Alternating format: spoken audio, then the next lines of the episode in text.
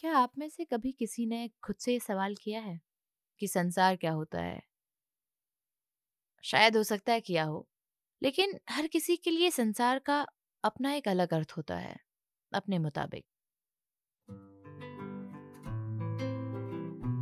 पेश है एक पहाड़ी लड़की। मेरे यानी कविता खत्री के साथ, जहाँ आप मिलोगे मेरे पहाड़ से और मुझसे।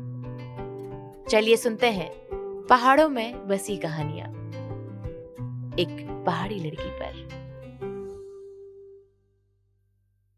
गाँव के पथरीले रास्ते पर एक पिता झूले में हमेशा भर लेता है अपने दुख। चलते चलते पोछता है अपना माथा दिन भर की तू तू मैं मैं, सब्जियों के भाव लगाने में?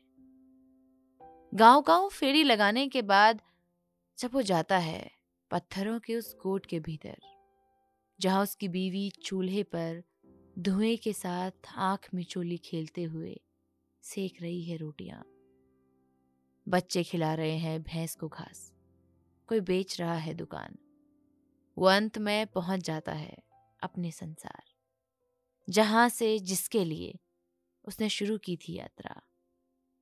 यही उसका संसार है, जो गोल है, ग्लोब की तरह।